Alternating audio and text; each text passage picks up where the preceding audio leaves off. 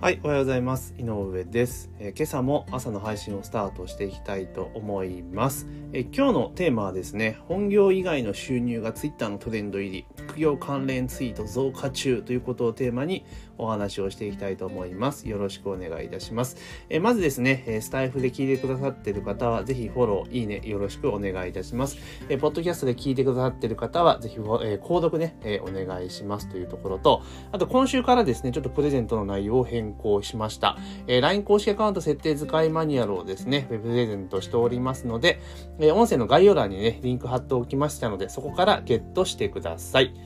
というところでですね、え、今日のテーマ、本業以外の収入がトレンド入り、副業関連ツイートが増加中というところで、まあ、ツイッターを見ていたらですね、えー、本業以外の収入っていうのがね、トレンドに上がってたわけですね。な、なんぞやと思ったんですけれども、ちょうどですね、政府の税調か何かで、あの、退職金課税についてね、えー、まあ、ちょっと今検討していると。で、どういうことかというと、え退職金ってその普通の給料とは違って課税されるときに別なんですよね。分離して課税されるわけなんですよね。だって普通通りに課税されちゃったら、退職金もまた翌年が収入多すぎて大変になっちゃうじゃないですか。なので、普段の定常の収入とは別に、えー、カウントして、で、で、税額を出して生産しますよっていう仕組みになってるんですね。なので、まあ、退職金もらった時は、その退職金分っていうのは結構有利な、えー、税率で、えー、計算されるので、結構手元に残りがいいんですよね。で、なんですけれども、まあ、そこの部分に関してちょっと調整するぞと。で、何を調整しようとしているかというと、え退職金所得、退職金の対する課税っていうのは、勤続年数で、えー、そのなんだ、控除率って決まってるんですね。で、控除って何かっていうと、例えば、えー、控除50万ってなってた場合に、例えば退職金が100万だとするじゃないですか。そうすると、その100万から50万円引いた分に対して税率がかかる。みたいな感じになってるんですね。で、その退職金所得に対する控除っていうのは、勤続年数で20年未満と20年以上で、えー、工場で額が変わってくるわけですよね。で当然、あの、20年以上働いていた方が、えー、控除率は大きくなるので、まあ、税金自体は減ら、税、税理、税理金自体はちょっとずつ有利になっていくというところなんですよ。で、まあ何を隠す私自身も退職経験あるんですけど、私は確かにね、19年何ヶ月とかで、え退職しているので、もうちょっと我慢して待ってたらよかったんじゃねえかっていう疑惑もあるんですが、まあその時は要は20年未満の税率で、えー、計算され、控除額で計算されて納税したと。で、その翌年に、えー、まあ翌年っていうかその、退職金払うときって基本的には会社が全部、その源泉徴収していくので、まあ全部、あの、完了したよ、みたいな感じでした。で、まあ、それがですね、最近で言うところの、あの、なんだ、えー、終身雇用自体が変わってきて、そもそも退職金の控除の、ね、退職金税制に関しても、えー、なんだ、年功序列型っていうのを前提で出来上がっている仕組みなので、これは当然変えなあかんやろと。えー、年功、なんか年功序列じゃねえや、終身雇用だ、ごめんなさい。終身雇用を前提になり組み立っている制度だから、えそれを修正しなきゃダメだよねっていうのが政府の言い分なんですね。で、そうなってくると、例えば、えー、今までだったら、じゃあ20年っていうところを軸にして、えー、分けていったわけだけども、それ一律にしちゃいましょうよっていう、えー、お話が出ているわけなんですよ。一律にしようとね。で、まあ一律にするというところで、まあこれで例えば、その控除額っていうところが、その一律になるのであれば、ね、え、当然さ、え、以前のように長く勤めなくても短い期間でも、まあ有利になるだろうというふうになるんですけど、これ多分おそらくは、まあ容易に想像できるんですが、その控除額のマックスが圧縮されるわけですよね。なんか多分中間でぐらいに着地するわけだから、今長く勤めてた人は多分絶対割を食う設計になるのはもう見えているなというところですよね。だからもうすでに、例えばもう私のように、まあ50代になろうとして、まあ今の会社勤めしている方であれば、あと10年とかね、まあそういったぐらいになっている人からすればめちゃめちゃ不利な条件になってくる可能性があると。まだ決まったわけじゃないですけどね。まあ、そういう議論が始まったというところななので、なんとも言えないですけども、まあ少なくともこの傾向は、まあ続いていくんだろうな。まあこれ、この流れは続いていくんだろうなっていうふうに思います。で、まあそんなことがあって、ちょっと前置き長くなっちゃいましたけど、えー、副業、本業以外の収入というのがトレンド入りしてんかなと。で、まあこういったものがトレンド入りすると、どういうことが起こるかというと、要は、えー、副業系のなんかアカウントがめちゃめちゃアクティブに活動していくというところですよね。例えば、えー、例えば月、まあ、〇〇で月何本稼ぎましたよとか、まあそういった系の、まあ、情報が結構増えてきて、知りたい方はフォローして、え、DM くださいとか、LINE 登録してくださいみたいなのが、まあ結構多いと。いうとこなんですね。で、もちろん、その会社の収入以外ね、本業以外の収入確保するととても大事なことだし、まあいろいろなやり方はあるのはもちろん事実です。だから、まあ一概に、え、全部がね、そのツイッターで 叫ばれてるのが、え、全部が、あの、なんていうかな、えー、詐欺とかね、そういうことは勇気は全然さらさらないんですけれども、ただ、過度にですね、なんか好条件というか、え、それちょっとありえなくねっていうのはやっぱり疑って測った方がいいのかなっていう気はします。で、もちろん、あの、ちゃんと例えば副業とかでね、あの、スキルシェアリングとか、まあそういったものを使ったりとか、あと自分の知識とかコンテンツにしたいとか、えそういったことをすることによって、それこそ月10万とか、えー、まあ、で稼ぐことでそんな難しいことでは正直ないです。や、やろうと思ったら全然できます。はい。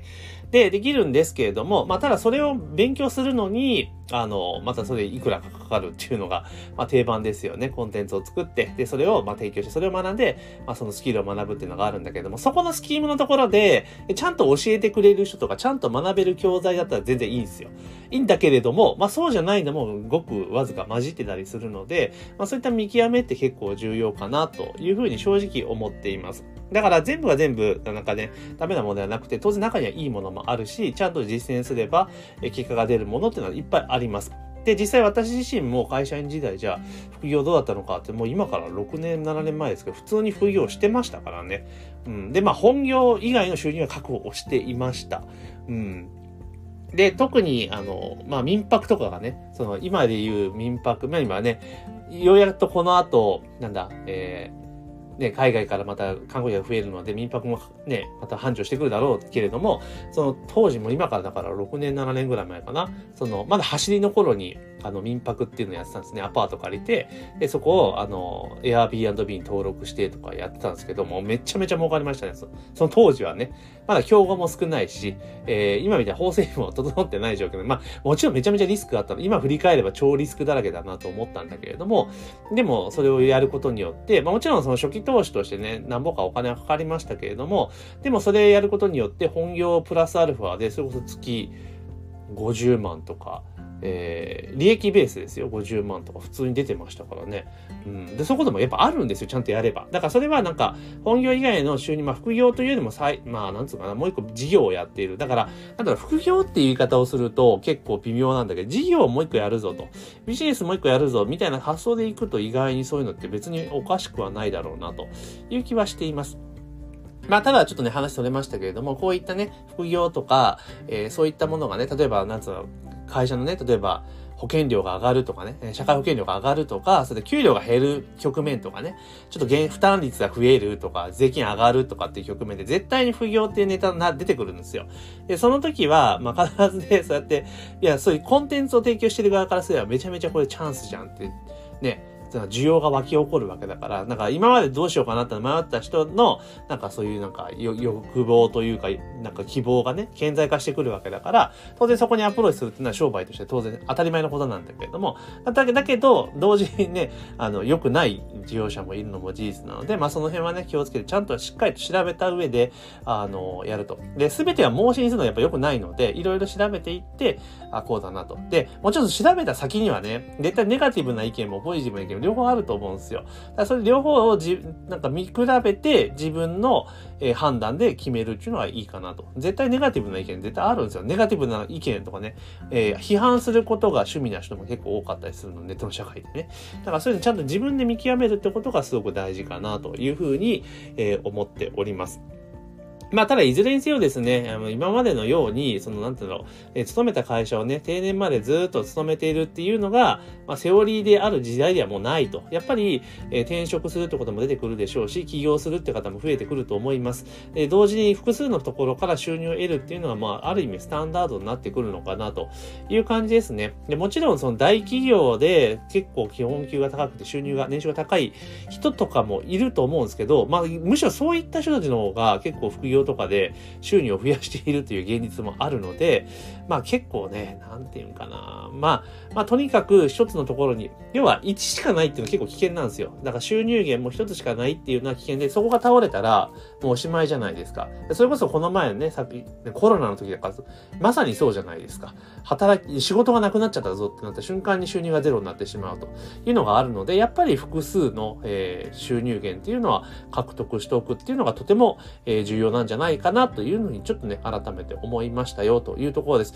まあ、とにかくですね、あの、いろいろ、まあ、自分のリスク回避だし、自分を守るという意味でも、えー会社員されてる方であったとしても何がしかのね、え収入を得るというのをちょっとやってった方がいいかなっていう気はします。ただ、その時気をつけなければいいの、いけないのは、もうあまりにも極端にうまい話っていうのはちょっとやっぱ疑って測るっていうことがやっぱ大事かなっていう気がします。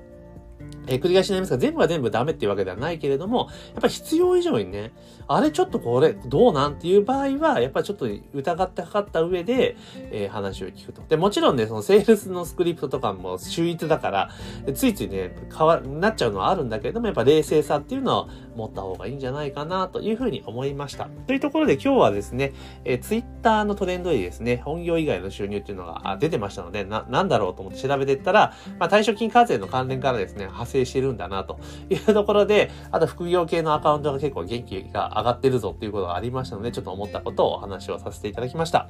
えー、ぜひですね、えー、音声聞いていただいて、えー、スタイフで聞いてくださってる方はフォローもしくはいいねをお願いいたします。ポッドキャストで聞いてくださってる方は、えー、ぜひですね、購読をお願いしますというところです。あと、LINE 公式アカウント設定使いマニュアルっていうのを今週からプレゼントさせていただいておりますので、えー、LINE のね、公式アカウントの設定方法を知りたいぞという方はですね、ぜひ音声の概要欄にリンク貼っておきますので、そちららの方から請求をお願いいたします。というところで、えー、本日の音声は以上とさせていただきます。今週も一週間頑張っていきましょう。